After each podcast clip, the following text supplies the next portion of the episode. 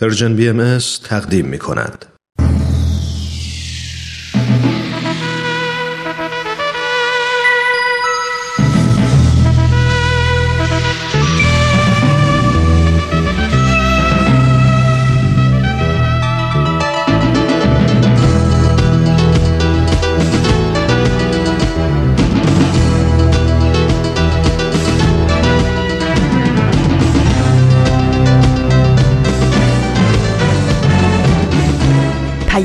دوست.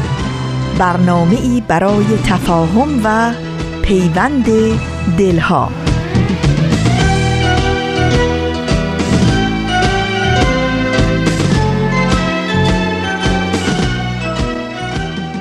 با درودی پر از مهر و دوستی از فاصله های دور و نزدیک به یکایی که شما شنوندگان عزیز رادیو پیام دوست. در هر خانه و سرای این گیتی پهناور که با رادیو پیام دوست همراه هستید امیدواریم شاد و تندرست باشید و با دلگرمی و امید روز و روزگار رو سپری کنید.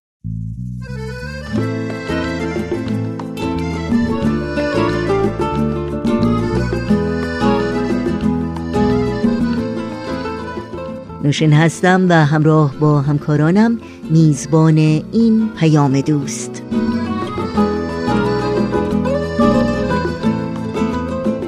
دوشنبه 17 تیر ماه از تابستان 1398 خورشیدی برابر با هشتم ماه ژوئیه 2019 میلادی رو درگاه شمار ورق می‌زنیم و برنامه های گزیده های از یک سخنرانی نمایش دوران شکوفایی و برنامه این روزها بخش هایی هستند که در پیام دوست امروز تقدیم شما می کنیم. امیدواریم از همراهی با برنامه های امروز رادیو پیام دوست لذت ببرید. نظرها، پیشنهادها، پرسشها و انتقادهای خودتون رو هم حتما با ما در میون بگذارید و از این راه ما رو در تهیه برنامه های مورد علاقتون یاری بدین. اطلاعات راه های تماس با ما و همینطور اطلاعات برنامه های رادیو پیام دوست در صفحه تارنمای سرویس رسانه فارسی بهایی www.persianbahaimedia.org در دسترس شماست.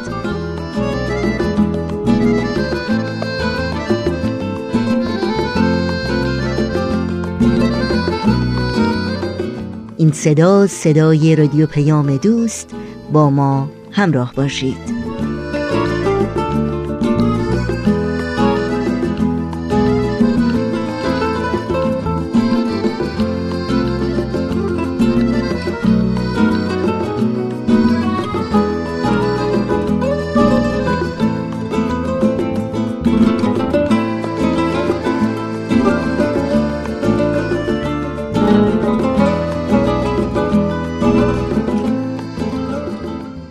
این روزهای امروز درنگی است در لابلای تصاویر تکان دهنده و تأثیر برانگیز از کودکانی دردمند و بیپناه در گوش و کنار جهان ما.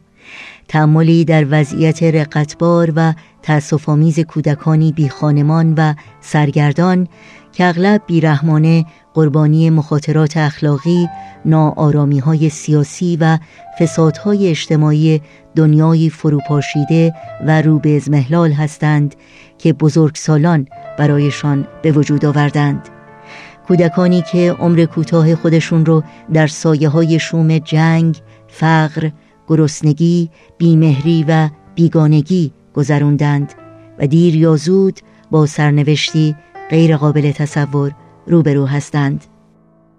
امیدوارم مروری بر بخش کوتاهی از پیام رزوان سال 2000 میلادی بیتولد لعظم بالاترین مرجع اداری جامعه جهانی بهایی و الهام از نیروی سازنده و تحول برانگیز اون راهگشا و راهنمای همه ما در ایجاد دنیایی بهتر و تضمین آیندهی روشنتر برای همه کودکان جهان باشه.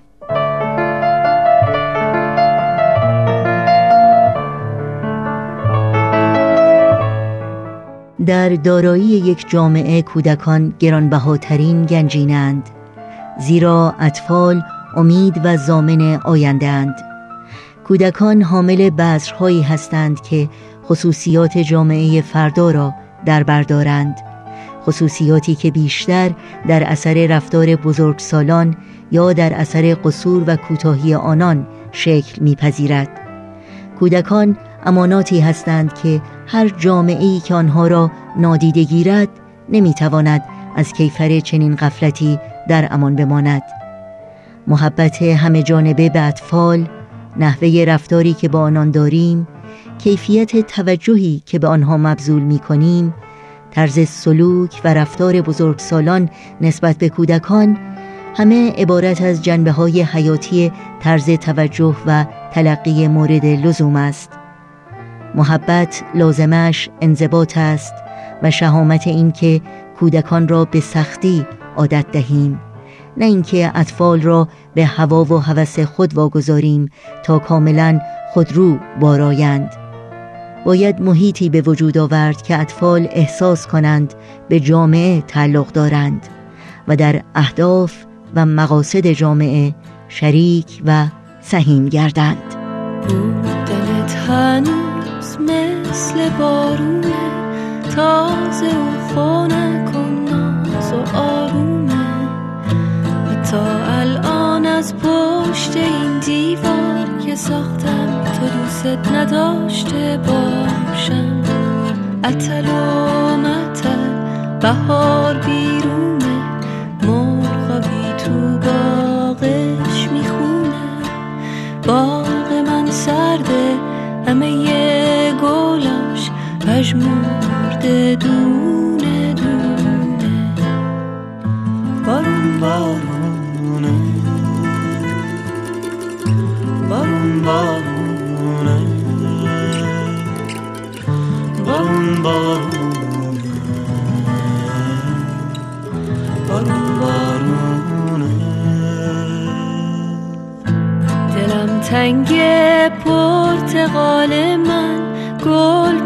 سبز قلب زار من.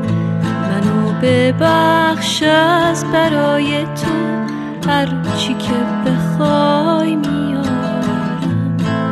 اتل و متل نازنین دل زندگی خوب و مهربونه. عطر و بوش همین غم و شادیه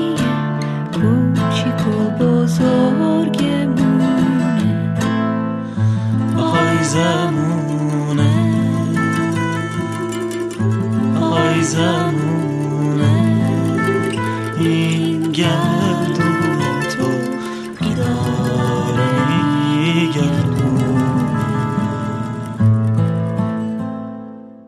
شنوندگان عزیز برنامه های امروز رادیو پیام دوست هستید و برنامه‌ای که در این ساعت تقدیم می کنیم نمایش تازه است از مجموعه دوران شکوفایی. شما رو به همراهی با این برنامه دعوت می کنم گروه نمایش رادیو پیام دوست تقدیم می کند یاد گرفتم که من تقلید نکنم خرافاتی نباشم و تشبیه نکنم.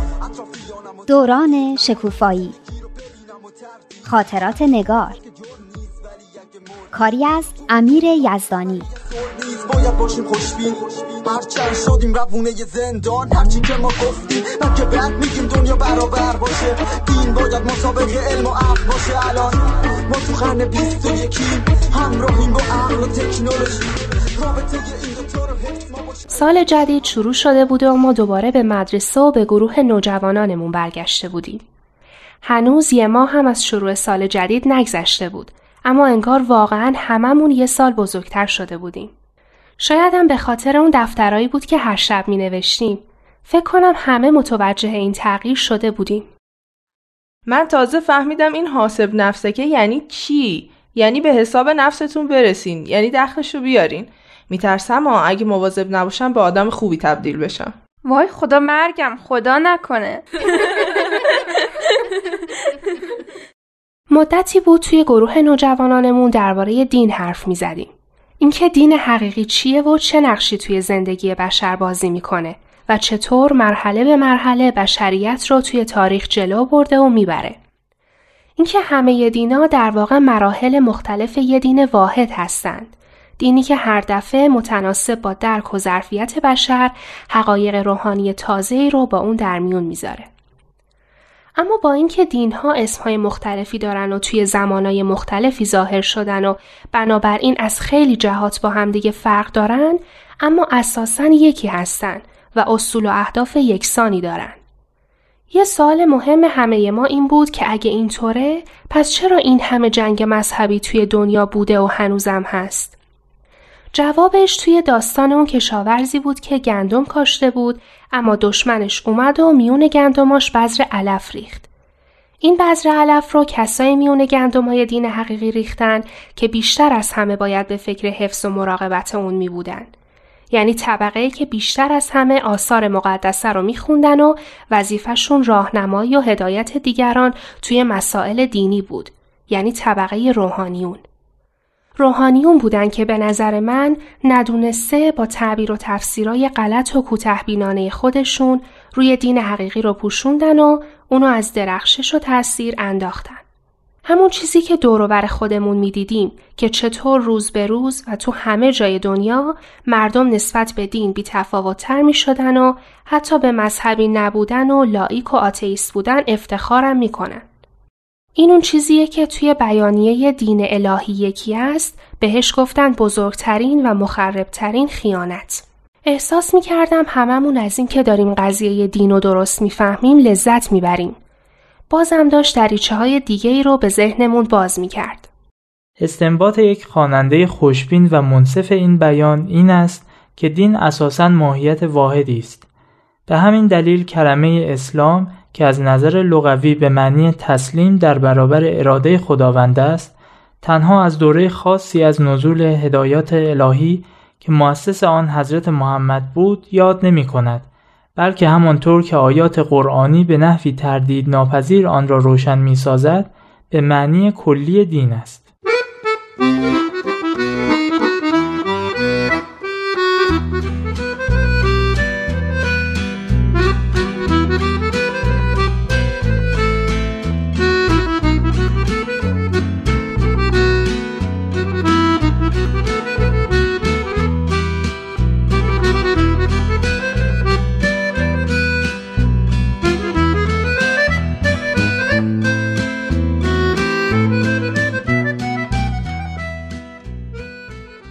پس برای همینه که توی قرآن هست که دین نزد خداوند فقط اسلامه.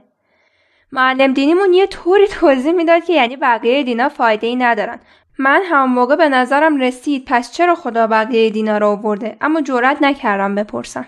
جرأت نمی‌خواست. میپرسیدی. نمیکشتت که. نه.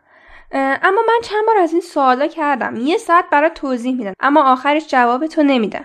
اما به نظر من سوال بازم باید پرسید. تا آدم نپرسه چیزی یاد نمی‌گیره. اون قسمت هم خیلی جالب بود که می‌گفت در واقع فقط یک دین وجود داره. دین دینه همونطور که علم علمه. یکیش هدایت های الهی برای بشر یکیش هم وسیله برای درک اسرار طبیعت. اینش مهمه. میگه یکی هدف رو مشخص می‌کنه یکی برای رسیدن به اون هدف به انسان کمک می‌کنه. هدف و دین مشخص می‌کنه؟ آره دیگه. علمم به انسان کمک می‌کنی که به اون هدف برسه. میشه یه مثال بزنی؟ مثلا همین مراحل مختلف وحدت. دین میگه که جنگ و جدال و کنار بذارین و با هم متحد باشین. مثلا الان دیانت حضرت بهاءالله میگه هدف اینه که سراسر دنیا به اتحاد برسه. علمم به مرحله ای رسیده که وسیلش رو فراهم بکنه. راست میگه. اگه این وسایل ارتباطی و اینترنت و وسایل سریع حمل و نقل و تلفن و تلویزیون و ماهواره نبود مردم دنیا انقدر با هم دوست نمی شدن و تفاهم پیدا نمی کردن که بتونن متحد بشن. درست نمیگم؟ اینا رو بشر با علم خودش بهش رسیده. دقیقا. خب موافقیم بریم سر قسمت بعدی؟ قسمت بعدی رو مطمئنم برای همتون جالبه. برای اینکه درباره اینه که چرا به نظر میاد بعضی از دینا و بعضی آثار مقدسه زن رو دست کم می‌گیرن یا حقوق برابری براش قائل نیستن. اما تو که گفتی توی دین بهایی یه اصل داریم به اسم تصاوی حقوق زن و مرد. درسته. اما مگه نمیگیم که همه دینا در واقع مراحل مختلف یک دین هستن؟ پس چرا به نظر میاد تو ادیان قبل از دیانت بهایی زن و مرد حقوق مساوی نداشتن؟ اینجا می‌خواد به این بپردازه. پس بذارین من بخونم. وقتی خودم می‌خونم بهتر می‌فهمم. همان سردرگمی که درباره نقش دین در پرورش آگاهی اخلاقی وجود دارد در ادراک عمومی از سهم دین در کمک به شکل دادن به اجتماع نیز به چشم می‌خورد شاید آشکارترین نمونه آن کم انگاشتن مقام اجتماعی زن در اکثر کتب مقدسه است خب این پاراگرافی که خوندیم چی می‌خواست بگه؟ به نظر من اصل مطلب اینه که اینجا نوشته نوشته طی مراحلی از توسعه اجتماعی که هر یک از ادیان بزرگ الهی در آن به وجود آمدن منظور هدایات کتب مقدسه بدایتا آن بود که روابط حاصله از شرایط مشکل و لاینحل تاریخی را تا آنجا که ممکن بود تلطیف نمایند. خب یعنی چی؟ یعنی ادیان وقتی می اومدن سعی می‌کردن تو اون شرایط اجتماعی که وجود داشت اوضاع رو یه درجه بهتر کنن. یعنی نقش دست دومی که زنها تو زندگی اجتماعی و دینی داشتن حتی ظلمی که بهشون می‌شد از قبل وجود داشت. دقیقا. تازه سعی کردن بهترش کنن. اون قوانینی رو هم که می آوردن برای این بود که اوضاع رو از اون چه بود یه مرحله بهتر کنن. اما حالا که بشر چند مرحله از اون موقع جلوتر اومده برگشتن به اون قوانین کار اشتباهیه که خودش یه جور ظلم و تبعیضه. مثل همین قوانینی که در مورد هزانت بچه هاست آره مثل خیلی از قوانین و احکام.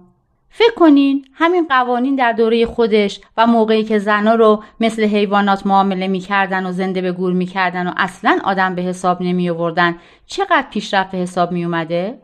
یعنی اون موقع پیشرفته بود. الان دیگه عقب افتادم هست. آره چون بیشتر از هزار سال گذشته و بشر از اون مرحله خیلی جلوتر اومده.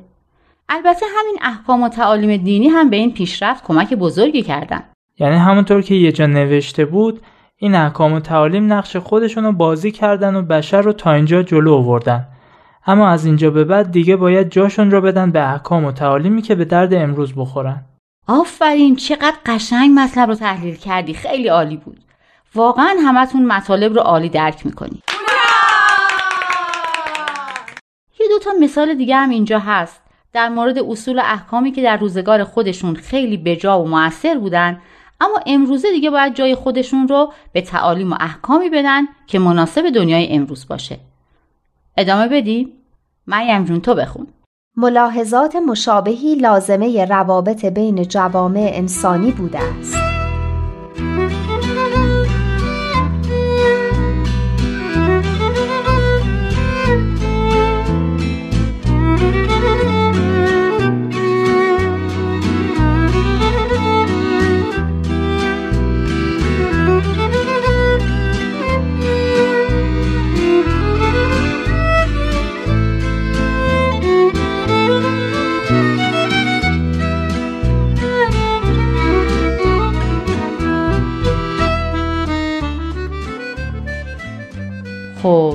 صحبت از چی بود؟ فکر کنم صحبت درباره سختگیری نسبت به پیروان ادیان دیگه بود. نسبت به پیروان ادیان دیگه؟ یه نگاه دیگه بکن. در مورد بود پرستا بود. اینه که اینجا نوشته. لازم بود که در برابر وسوسه های فرهنگ بت پرستانه همسایگان به هر قیمتی مقاومت شود. بحث سر دینای دیگه نیست. سر بت پرستیه که نباید میذاشتن توشون نفوذ کنه. راست میگی. اینجا نوشته که قرار بود به معتقدات یکتا پرستی یهودیان و مسیحیان احترام گذاشته بشه. حواسم نبود. آخه الان همه جنگا بین دینای مختلف و حتی فرقه های یه دینه. راست میگه. همین جنگایی که تو عراق و سوریه و چه می‌دونم لبنان و اینجا هست. قبلا هم بوده. مثل جنگای صلیبی بین مسلمونا و مسیحیا. چقدر طول کشیده و کشته داده. اینا دیگه کار خود مردمه. همون چیزایی که خودشون درست می‌کنن و به دین میچسبونن. اما اینجا بحث سر خود کتاب های مقدسه و اونچه که واقعا پیامبرا گفتنه. دقیقا. پس این سختگیری اولا نسبت به بتپرستی و فرهنگ بتپرستی بوده؟ دوم برای این بوده که دین رو در مقابل فرهنگای ابتدایی تر و پستری که از قبل وجود داشتن حفظ بکنه. من بقیهش رو بخونم. بعدش درباره جرم و مجازات حرف می‌زنه. می‌خوام بدونم جوابش چیه. جواب چی چیه؟ آخه بابام همیشه میگه این که تا یکی از روی فقر رو نداری و بدبختی دزدی کرد بزنن دستش رو قطع کنن این ظلمه. این دیگه چه قانونیه که خدا گذاشته؟ خب اینم جوابش مثل قبلی میمونه دیگه. این احکام مال دوره خودش بوده. برای اون موقع هم خیلی خوب بوده. اما حالا دیگه جواب نمیده. باشه. اما بذار بخونیم ببینیم خود بیان چی میگه. پس می‌خونم.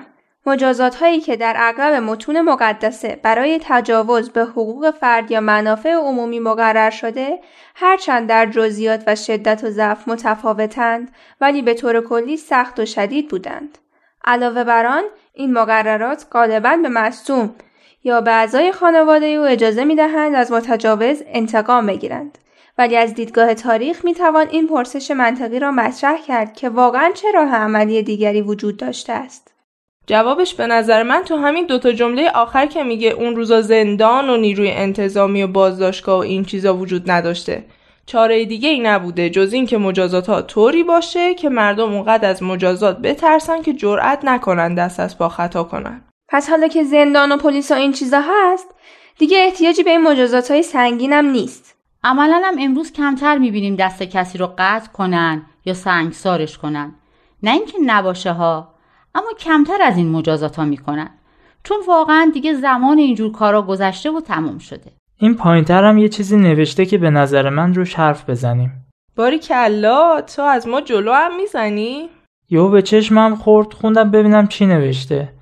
میگه از آنجا که دین به دنبال تصحیح رفتاری بوده است که در مراحل معینی از پیشرفت تمدن از ضرورت و فوریت بیشتری برخوردار بوده با تکدی، بردهداری، استبداد، جهانگشایی، تعصبات قومی و سایر خصایص نامطلوب روابط اجتماعی مقابله ننموده و یا صریحا در مورد آنها سختگیری نکرده است.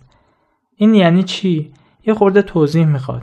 من بقیهش رو فهمیدم اما این چی بود؟ تکدی؟ یعنی چی؟ تکدی یعنی گدایی یعنی میگه دینا درباره گدایی و بردهداری و استبداد و جهانگشایی و تعصبات قومی و این چیزا سختگیری نکردن. اون وقت چرا؟ اینا که خیلی چیزای بدی هستن. به خصوص اون بردهداریش که دیگه خیلی افتضاحه. راست میگه. برای چی جلوی بردهداری رو نگرفتن؟ بابا در مورد زنا که گفته بود. اینا وجود داشته. دینا که اومدن سعی کردن اوضاع بهتر کنن. اون موقع نمی‌شده کلا بعضی چیزا رو از بین ببرن. مردم نمی‌تونستن قبول کنن. شرایط طوری بوده که نمی‌شده. فکر کنم اینجا میگه که روی بعضی رفتارها تمرکز می‌کردن اونا رو درست می‌کردن با بقیهش زیاد کاری نداشتن چون نمی‌شده همه کاری رو با هم انجام بدن. به قول تو مردم قبول نمی‌کردن و نمی‌شده. یعنی هر دفعه که یه دینی میومده روی یه سری چیزا کار می‌کرده. این بوده که گدایی و بردهداری و تعصبات و این چیزا رو ول کردن به حال خودش. البته حضرت بهاءالله که آخرین تعالیم الهی رو اووردن همه اینا رو ممنون کردن. البته این آخرینی که میگم یعنی تا حالا آخرین. وگرنه بعد از ایشون هم پیامبرای دیگه میان و تعالیم دیگه میارن که مال موقع خودشونه. حتما اونام یه گروه نوجوانان تشکیل میدن میگن اه مردم اون موقع چقدر سرشون نمی‌شد و هنوز فلان کارا که خیلی افتضاح بوده می‌کردن. یه بیانی از حضرت بهاءالله هست که خیلی به حرفتون می‌خوره. میفرمایند درد امروز را درمانی و فردا را درمان دیگر. امروز را نگران باشید و سخن از امروز رانید. سمانه اینو دقیقا برای تو گفتن یعنی حواست به امروز باشه. حرف فردا رو بذار برای فردا. اما در اصل فکر کنم منظورشون اینه که هر دوره یا هر زمانی اقتضای خودش رو داره. نمیشه دارویی رو که مال بیماری پارسالمون بوده امسال که دوباره مریض میشیم بریم همونو بخوریم. مریضی پارسال مریضی پارسال بود مریضی امسال هم مال امساله. داروشون یکی نیست. تازه تاریخ مصرف دارو هم بعد از یه سال میگذره. اصلا خود مریضیه فرق می‌کنه. ندا جون میشه این جمله که گفتی رو یه بار دیگه بگی ما بنویسیم؟ میفرمایند درد امروز را درمانی و فردا را درمان دیگر. امروز را نگران باشید و سخن از امروز رانید. تو همین بیانیه هم هست. می‌تونین از روی خودش هم بنویسین. می‌بینی ندا؟ ما هم دیگه مثل نگار همه دفتر داریم. آبرومون رو نبر دیگه. حالا ندا فکر می‌کنه ما منتظریم ببینیم نگار چی کار می‌کنه بریم همون کارو بکنیم. اگه کار خوبی باشه چرا که نه؟ اما بچه ها این پاراگراف بعدی هم پاراگراف مهمیه. لب به مطلب توش هست. مریم جون بخون. بحث در مورد گذشته نیست بلکه عوارض و پیامدهای آن برای زمان حاضر مورد نظر است مشکل هنگامی بروز می کند که پیروان یکی از آینهای جهانی از تمیز دادن بین اصول ابدی و فروع گذرای دین ناتوان باشند و بکوشند تا مقررات رفتاری را که مدتها پیش مأموریت خود را به اکمال رسانده است به جامعه امروز تحمیل نمایند.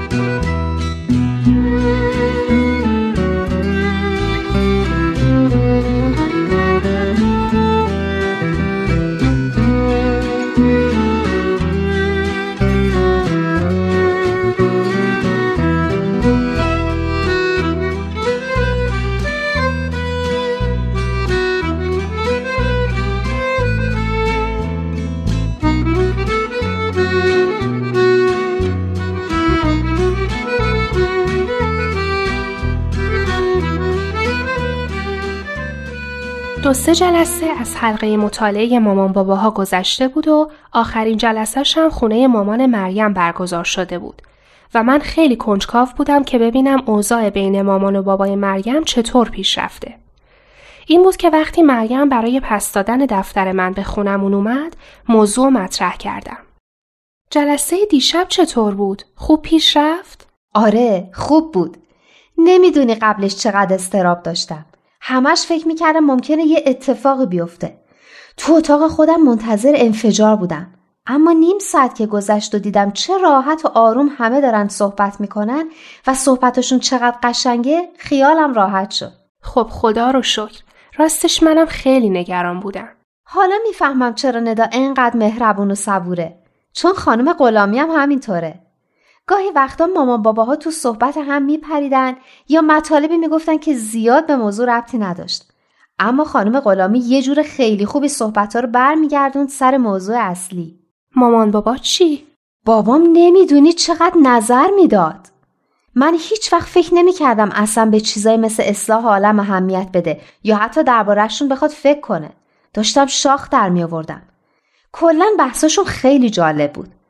من میگم تابستون بیا ما هم بریم حلقه مطالعه. مامان چی؟ مامان چی می‌گفت؟ مامانم که خیلی خوشش اومده. اصلا این دو سه جلسه که رفته حلقه مطالعه یه جوری شده. یه طورای عوض شده. باورت میشه این ده بیست روزه هیچ چیز بدی درباره بابام و خونوادش نگفته؟ یعنی می‌خواد باهاش آشتی کنه؟ نه بابا. به خاطر مطالبیه که با هم می‌خونن. خیلی درش اثر گذاشته. میگه اگه می‌خوایم همه چیز خوب بشه باید از خودمون شروع کنیم. تا ما تغییر نکنیم چیزی هم برای ما تغییر نمی‌کنه و بهتر نمیشه. البته ما هم خیلی تغییر کردیم ما. این گروه ها و حلقه ها یه جور خوبی آدم رو تغییر میدن. خب اصلا به خاطر همین بود که می‌خواستم مامان بابام حلقه مطالعه شرکت کنن. پیشنهاد خودت هم همین بود دیگه. می‌گفتی شاید اونام بتونن مثل ما که بزرگ شدیم یه مراحلی و پشت سر بذارن. یعنی بابات هم همینقدر تغییر کرده؟ نمی‌دونم. از بعد از ازت هنوز نرفته خونه مادر بزرگم. بابام دیگه حرفی از این که من باید پیش اون زندگی کنم نزده. شاید اونم تغییر کرده و به قول مامانم از خر شیطون پایین اومده. یعنی فقط با دو سه جلسه حلقه مطالعه رفتن؟ یعنی انقدر زود اثر کرده؟ اما هرچی هست فعلا که خوبه مگه نه؟ منم همینو می‌خوام. دلم می‌خواد هر دوشون آروم و خوشحال باشن. مرتب با همدیگه دعوا نکنن. همین. دیگه هیچی از خدا نمی‌خوام. که خدا رو شکر همینطورم میشه. پس به افتخار این قضیه برم یه چیزی پیدا کنم بیارم با هم بخوریم. عالم انسانی رو وحدت بدیم همه اصول دین ها رو هدف بدیم با یه دنیای متحد طرف بشیم. همه حرفمون یکیه حق یکیه. خدا بند بشناس و فرق تو با دینت. اشکاف ببین عقل تو چی میگه. مهمین دین توی قلب تو بشینه. دوران شکوفایی اجرایی بود از گروه نمایش رادیو پیام دوست که امیدوارم از شنیدنش لذت بردید. در ادامه برنامه های امروز رادیو پیام دوست با هم به قطعی موسیقی گوش کنیم. وقتی تو هستی آسمون پر از نور غم از قلبم هزارون سال دوره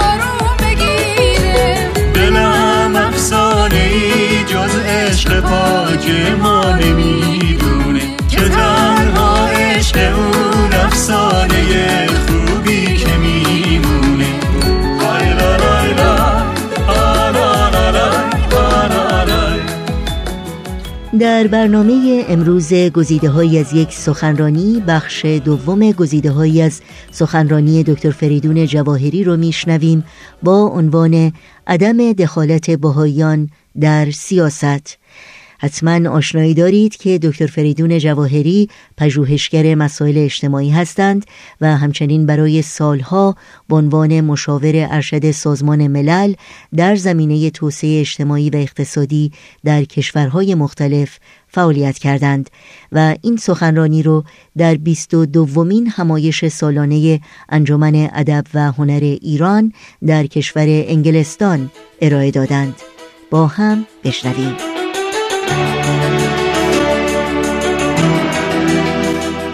از ظهور حضرت بهاءالله دو مراد متصور است. اول رهایی بشر از ظلم جهل و نادانی و هدایت بشر به نور دانایی و دوم تأسیس و تضمین تمدن جهانی بر اساس وحدت عالم انسانی. و به منظور تأمین رفاه مادی و معنوی. تلاش در راه اصلاح امور بشری اگر منظور هدف حضرت بهاءالله است بله میشه گفت که پیام حضرت بهاءالله جنبه سیاسی داره. ولی اگر سیاست به معنای قیادت بر مردم کسب حفظ و قدرت جبهگیری اختلاف و امثال هم که امروز به اسم سیاست معروف است بهایان به هیچ وجه نه تنها ازش احتراز می‌کنن حق دخالت درش هم ندارن. یعنی اگر یه بهایی حتی به اشتباه هم این کار رو بکنه باید آگاه باشه و برگرده و یه نوع اقدام خودش رو جبران بکنه درست بکنه. من فقط به ذکر یکی از آثار بهای اکتفا می‌کنم. منظور من این ببینید که چقدر سریح گفته شده. این ترجمه فارسی نامه است که حضرت شوقی افندی به رئیس کمیسیون سازمان ملل در سال 1948 کمیسیونی بود که به منطقه فلسطین سفر کرده بود و برای وضع سیاسی و اجتماعی اون منطقه داشتند با افراد مختلف و با جوامع مختلف نظر خواهی می‌کردند. وقتی از حضرت ولی امرالله نظر بهاییان رو می‌پرسند در مورد اون منطقه. به جای هر نوع نظر خاصی در مورد این حکومت یا اون حکومت حضرت ولی امرالله میفرمایند دیانت بهایی به کلی از سیاست مبراست. هدف ما تأسیس صلح جهانی در دنیاست و آرزویمان استیلای عدل و انصاف در هر هیته ای از جامعه بشری از جمله هیته سیاسی است. بنابراین موضوع دقیق تر بحث ما امروز به نظر من عدم دخالت بهاییان در سیاست حزبی است نه در سیاست. اگه بخوایم دقیق تر صحبت بکنیم. برای انجام این کار دوستان عزیز یکی این هست که من بگم چرا بهاییان در سیاست دخالت نمی کنن. یکی دیگه این است که و من با اجازه شما این روش دوم رو انتخاب کردم. بهتون بگم که عناصری یا اصولی که چهارچوب اقدام و هماهنگ کردن اداره و مدیریت در داخل جامعه و در خارج از جامعه حکم فرماس بر اقدامات بهایان اون رو عرض کنم. بعد می‌بینید که در آخر خیلی واضحتر و آسونتر میشه گفت چرا در سیاست حزبی دخالت نداره با اجازه شما.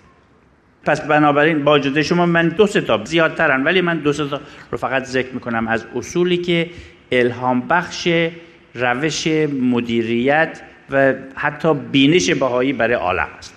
مهمترینش در درجه اول اونچه که الهام بخش بهایا برای استقرار یه جامعه هست در عالم جامعه پیشرو بینشی است که حضرت بهاءالله حدود 150 سال پیش در یکی از الواح خودشون خطاب به ملکه ویکتوریا ملکه انگلستان میفرمایند. در این لوح حضرت بهاءالله عالم بشری رو به هیکل یک انسان تشبیه می‌کنه و تأکید می‌کنند که برای صحت کامل اون بدن اصل حاکم بر بدن انسجام فعالیت ها و همکاری و تعاون بین سلول ها و بین ارگان های مختلف بدن است. بعد میفرمایند که همبستگی و یک پارچگی و اتحاد میلیون ها سلول های متفاوت در بدنه که تشکیل بافت ها و اعضای مختلف بدن رو سبب میشه و توانمندی های متمایزی رو در انسان به وجود میاره از قبیل قوه عاقله قدرت تفکر. و در ادامه کلام میفرمایند که تکامل و بست مدنیت بشری هم باید نتیجه تعاملات گوناگون منسجم اجتماعی، فرهنگی، علمی، دینی، اقتصادی، سیاسی بین اجزای مختلف باشه. یعنی ببینید به این انسجام و به این هماهنگی حضرت بحالا چقدر اهمیت میدن که به سران عالم میفرمایند شما هم اگر به فکر رفاه مردم هستید باید به فکر این انسجام باشید. شنوندگان عزیز رادیو پیام دوست بعد از لحظاتی موسیقی از شما دعوت می کنم به ادامه گزیده از سخنرانی دکتر فریدون جواهری گوش کنید.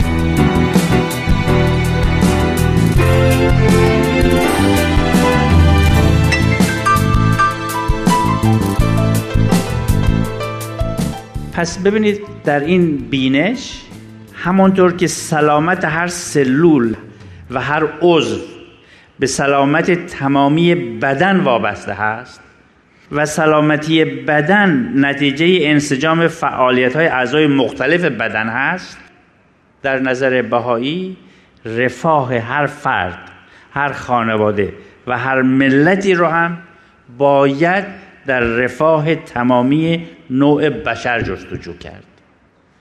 و همکاری و تعاضد باید اصل حاکم بر تمام امور باشه. علل خصوص در دنیایی که همه می‌دونیم و صحبتش هم می‌کنیم حالا این آیا در اعمالمون متجلی میشه یا نه ولی صحبتش هم می‌کنیم که عالم به دهکده کوچیکی تبدیل شده. نکته دومی که خیلی اثرگذار هست بر به اصطلاح بینش بهایی البته فکر می‌کنم در روز اول من خدمتتون عرض کردم بنابراین مفصل صحبت نمی کنم این بینشی است که بهایان با الهام از آثار بهایی تاریخ بشر رو شبیه به زندگی یک فرد می‌بینیم و میگیم که بشر همونطور که یه فرد در مراحل مختلف زندگی تکامل پیدا می‌کنه نوع بشر هم مراحل مختلف خودش رو از طفولیت و بچگی طی کرده و آنچه که ما در گذشته از جنگ و جدال می‌بینیم اثرات این مرحله از تکامل هست و الان داره به آستانه بلوغش می‌رسه و همونطور که یک فرد در آستانه بلوغ از یک طرف می‌بینید فوران احساسات و حتی تقیان ها شما می‌بینید در یک شخصی که داره به مرحله بلوغ وارد میشه.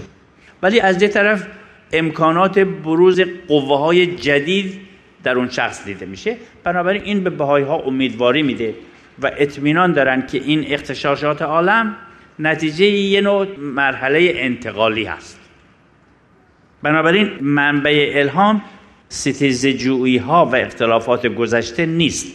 مرکز توجه بهایی ها پتانسیال یا اون استعدادهای نهفته است که در عالم بشر داره زنده میشه.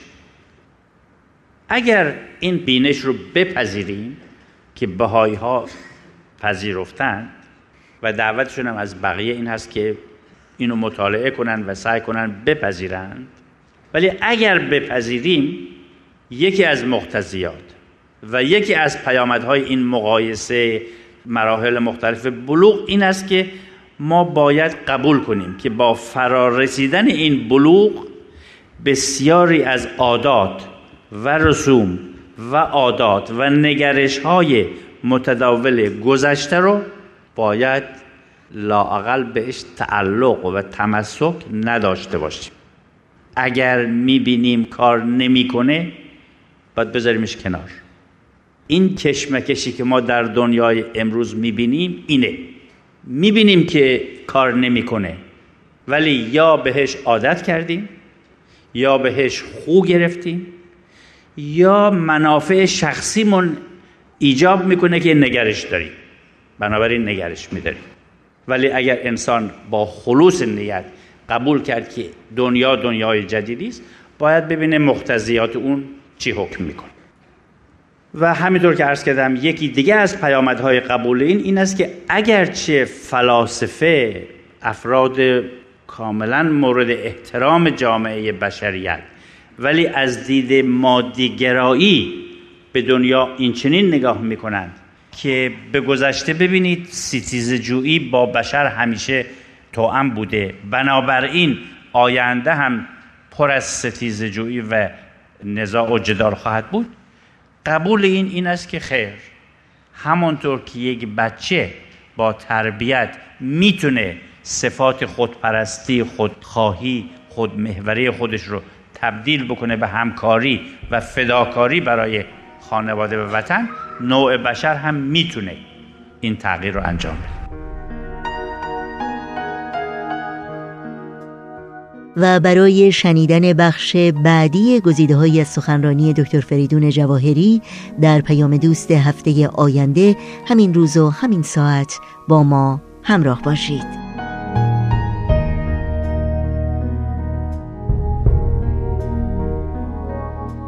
شنوندگان عزیز توجه داشته باشید که فیلم مستند The Gate یا سید باب از روز چهارشنبه 19 تیر ماه تا چهارشنبه 26 تیر ماه از دو تلویزیون ماهواره‌ای اندیشه و پارس به وقت تهران پخش خواهد شد.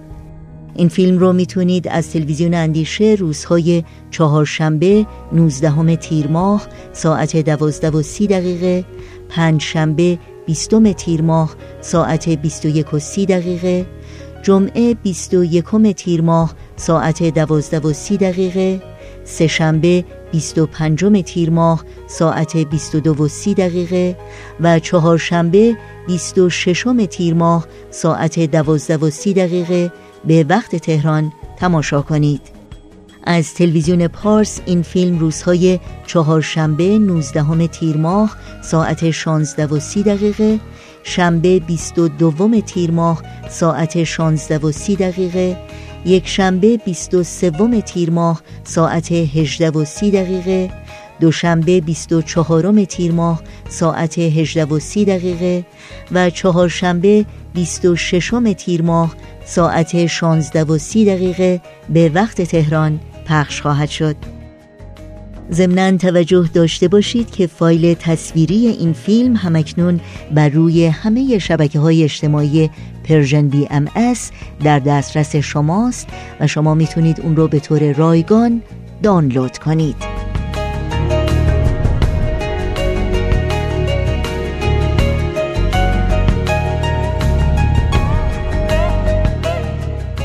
شنوندگان عزیز وقت خداحافظی است. چرا که برنامه های این دوشنبه رادیو پیام دوست هم در همین جا به پایان می‌رسه. همراه با بهنام مسئول صدا و اتاق فرمان و البته تمامی همکارانمون در بخش تولید رادیو پیام دوست با همگی شما خداحافظی می‌کنیم. تا روزی دیگر و برنامه دیگر شاد و پیروز باشید.